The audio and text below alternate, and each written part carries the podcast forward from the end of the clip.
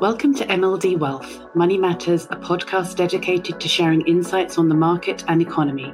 Hosted by Chad Larson, top ranking portfolio manager at CG Wealth Management and founder of MLD Wealth Management. In this podcast, Chad shares concise, clear, and authentic views on the market, helping gain greater clarity on the current state of the investment landscape facing investors. Hey guys, uh, Chad Larson here, MLD Wealth. I think you all know who I am. Uh, this month, I for the month end of kind of our core strategies, off the back of our last send out, I got a lot of positive feedback from doing this in a video format. This one might be a little bit longer than ten minutes, but there's a lot of stuff I, I you know, I'd, I'd, love the chance to sit down with each and every uh, one of you um, to go through this, but it's pretty boring too, but I wanted to give you an insight into kind of what we're seeing and given the volatility we've seen in the marketplace, this would be something I'd like to walk you through some key things that we're looking at and to make sense of what we're seeing in the world. Obviously, the S&P is down significantly year to date. The Nasdaq's been clobbered. Um, a lot of talks about inflation, a lot of talks about interest rates. Um, so I'm just going to flick through kind of some charts and talk to you a bit about things and hopefully you can follow along. We're going to talk about the U.S. economy um, because, quite frankly, it is it's the biggest economy in the world. It, it kind of drives the bus here. Um, the S and P 500 it's at an inflection point. Um, from a valuation standpoint, we've seen um, a massive correction on the PE ratio. Um, saying, you know, obviously in the tech bubble, it was about 25 times earnings. It's consolidated and corrected um, you know, from about 19 times uh, in 2020, 2020 to about 17.3.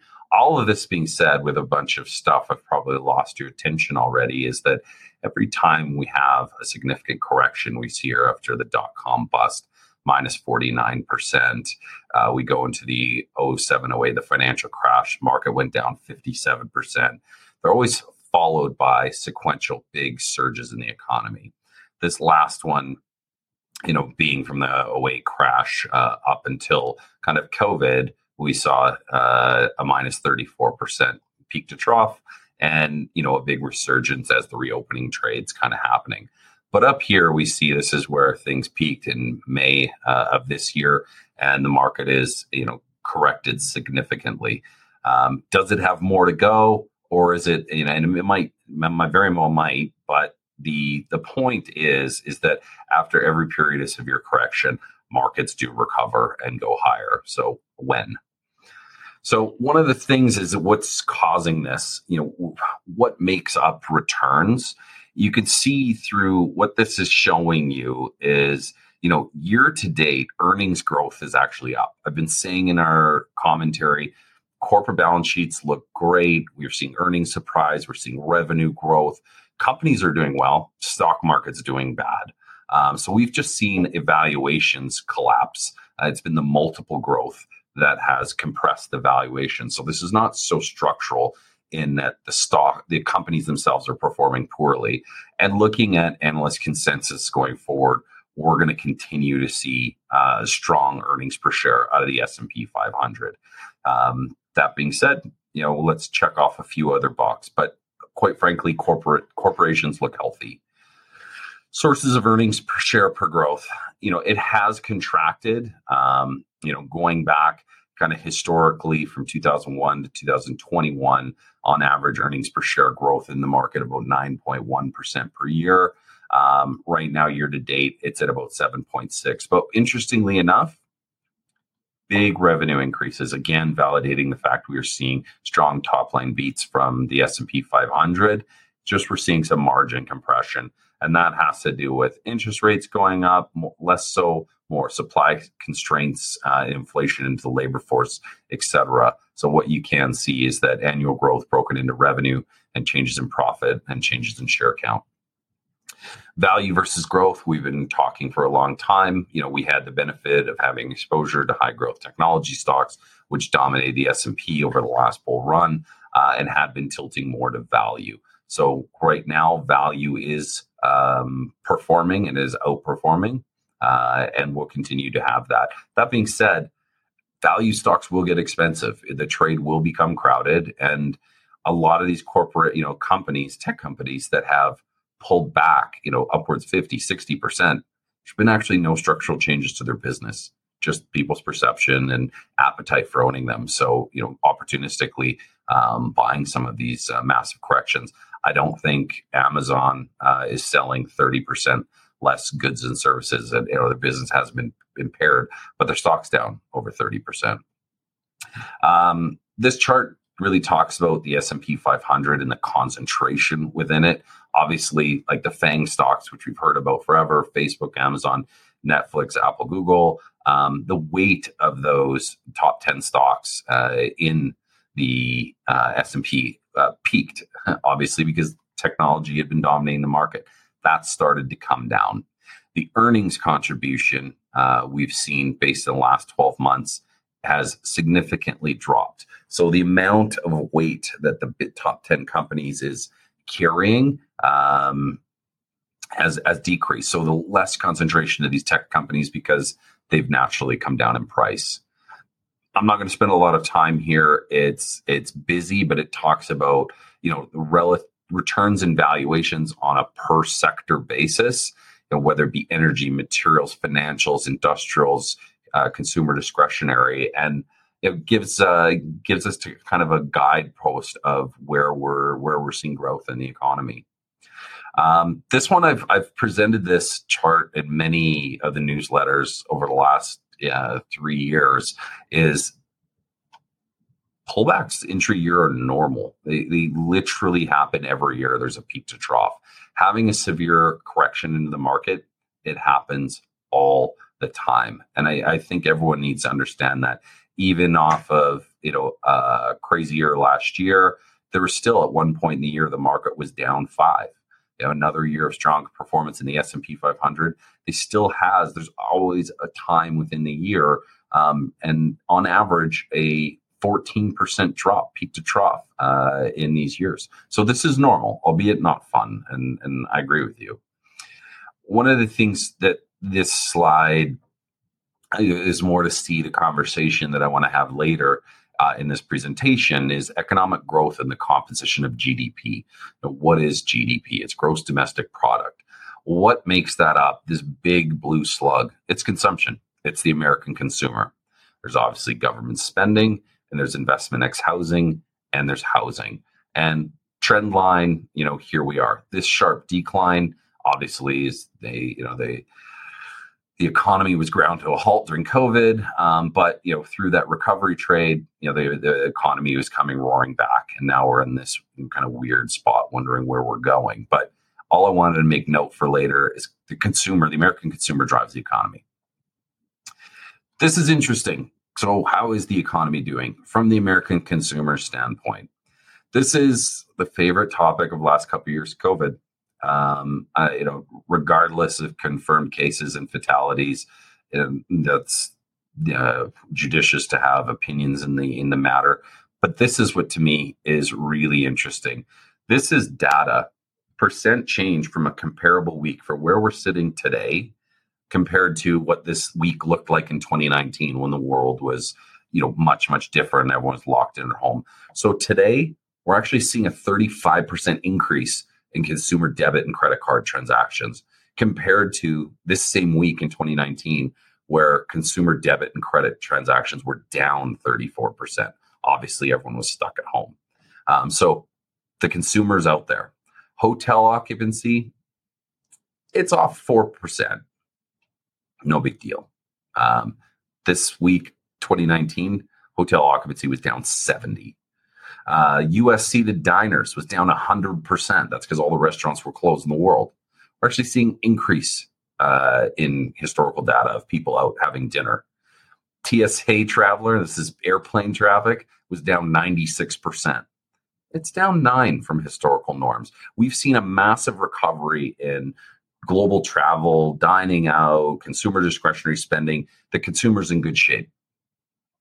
So what does the consumer's balance sheet look like? Well, the consumer balance sheet makes up, you know, kind of this 07 peak of 85 trillion dollars and a low of 09 of 73 trillion dollars. So these are all the assets things that they own, pensions, funds, deposits, homes. What's really interesting here is household debt service. So this is debt payments as a percentage of people's disposable income. It spiked a little bit. It's really down um, from that 07 housing credit crash. This is the U.S. consumer is not impaired. Now, a rising interest rate is going to be annoying. Is food inflation, um, fuel, et cetera, going to start to change that a bit? Absolutely. But as a percentage of household debt, the U.S. consumer is in a good shape. This one is wild. The flow of personal savings. Pre-pandemic growth trend of personal savings rates was near dead flatlined around 1%. Now, when the government decides to print trillions of dollars and pay people stay at home and there's nothing to do, net cumulative savings that are sitting in deposits is over $2 trillion in banking and checking accounts. There's a lot of cash um, around. Again, uh, please key off of this one. Maybe I'll just sit here and wave my arms around a little bit. This is consumer confidence in the stock market. We're inherently built in the wrong fashion to react to volatility.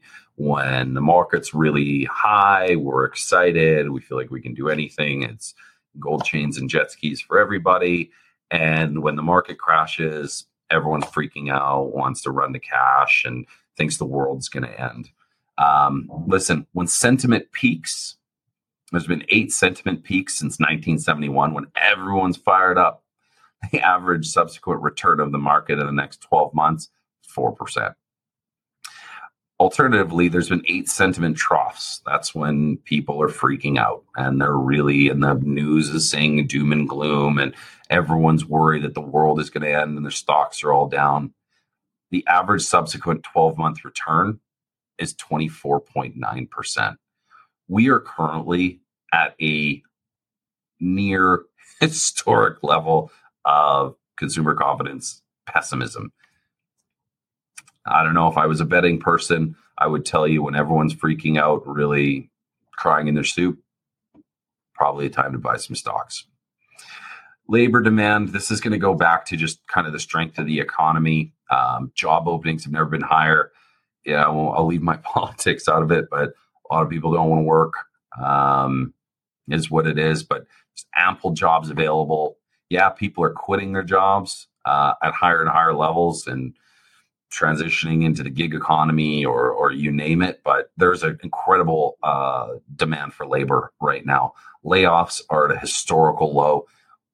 Listen, there's a, a reason aside from supply chain disruptions and shipping and uh, manufacturing out of China, trying to get people to come to work. It's hard uh, right now. So, unemployed and wage growth, everyone says there's obviously disparity in the economy, but civilian unemployment rate and year over year wage growth, 50 um, year average of wage growth of 4%, and a 50 year average of unemployment rate at 6.2%. We saw during the COVID pandemic, um, unemployment was 14.7% as everyone just laid off everyone because their businesses were shut down. That's obviously come down. Unemployment sits right now at 3.6%. Very tight labor market. Wage growth above the 50 year average at 6.4%. Companies are having to pay people more to work. So in lies inflation. People are going to have to pass those uh, um, um, costs on to the consumer. Um, this is, I, I, had a note up here. Uh, this is super nerdy, um, but it, the bond market is much smarter than the equity market. It's 10 times the size. There's a lot more credit in the world than there is equity. But we just on the you know bonds have been crushed. You know, 30 year treasuries are down 22 percent. Uh, the 10 year bond is down 11%. Some of the flagship, the RBC Global Bond Fund, down 12%. Um, there was no hiding. There was no hiding from the equity market in the bond market. Everything just came down. Markets have been seemingly going up like escalators and down like elevators. But these two things tell me a lot. The US aggregate bond market is down 9%. The US high yield market is down 8%. Listen, high yield companies by nature have a higher credit risk. They have a higher risk of default. They have a higher risk of you know going bankrupt. The fact that the US aggregate bond market performance has been worse than the high yield market only tells me one thing. This was a push on liquidity, nervousness, uh, a flight to the sidelines by an endless you know, media cycle of doom and gloom. China's no COVID policy, Russia and China, uh, a hawkish Fed, which is you know my nerdy talk for rising interest rate environment. People just panicked, and there's no uh, no reason whatsoever in like mathematically, pragmatically, that U.S. high yield uh, should draw down less if we're going into a severe recession. So this is what high yields look like during recessions. It's when the fear of um, businesses failing, uh, the spread to worst, or the amount people have to be paid to be willing to own junk bonds um, happens. Um, obviously, during the COVID pandemic, everyone just freaked out really quickly. Uh, but we're here. We are with this blue line, which is the default rate. The default rate is: Are these companies actually failing? No, companies are in great shape, but yet spreads are rising. Credible opportunity, um, and saying, and also reconfirmation that this is a price action uh, correction, not so much a structural corporate earnings or business prowess uh, correction. Global equities, uh, I'll stick around with what the Morgan Stanley All Country World Index and what its constituents look like. But listen, year to date, it's ugly out there. Um, you know, this is uh, the S&P uh, down 13, uh, Europe ex UK 15, UK is pretty flat, France, everything's kind of garbage except Brazil because it's a hyper dominated uh, resource market. So again, resources are, are leading the way. You know, sitting over here of what the annualized returns look like. These are real. You know, these are real numbers. Uh, when you have a period of hyper correction, it you know skews the numbers so bad. We're talking about uh, you know investors um, over the last 15 years in the UK and France having annualized returns of two percent. Um, this one we'll spend a titch of time on. This is a heat map. This is global inflation year over year headline inflation by country, region, and quarterly. Um, you can see it's mostly pretty calm, pretty pastel-y, pretty blue, meaning very low inflation. And whammo, here's the world today. These are not even annualized numbers, these are monthly numbers. Inflation has hit the world. It is what it is. What are we going to do about it? And what does it mean? Well, one of the obviously factors that contributes to this is global supply chain uh, pressures, and that's the Baltic Dry Index, which is what it costs to ship stuff uh, across, and inbound air freight price index, supplier delivery time, backlogs, purchase stocks. You're seeing a lot of tension and it has been going on. All like it hasn't lightened up. It got a little bit worse here um, like since t- early 2020 we've seen a cumulative uh, increase in supply chain uh, pressures and that is significantly 3.3 standard deviations above it was you know much higher started to correct and then china no covid lockdowns again people start getting worried about monkeypox. Um, we're all getting into seasonal times of the uh, the globe where people are really abusing their work from home. Uh, I think the statistics now are, you know, the the bulk of the work from home flexibilities is Mondays and Fridays, and Mondays and Fridays still dominate the planet as the most called in sick days on the planet. So whether we're going to end up being Greece and no one wants to work, we'll see. Um, and kind of ending here. Um, listen, this is the power of diversification versus the average investor. The average investor here, and I, I saved a lot of the blurb, but it's a lot of the do it yourself. These are 20 years annualized returns by asset classes. You can't put all your money just in stocks. You can't put it all just in bonds.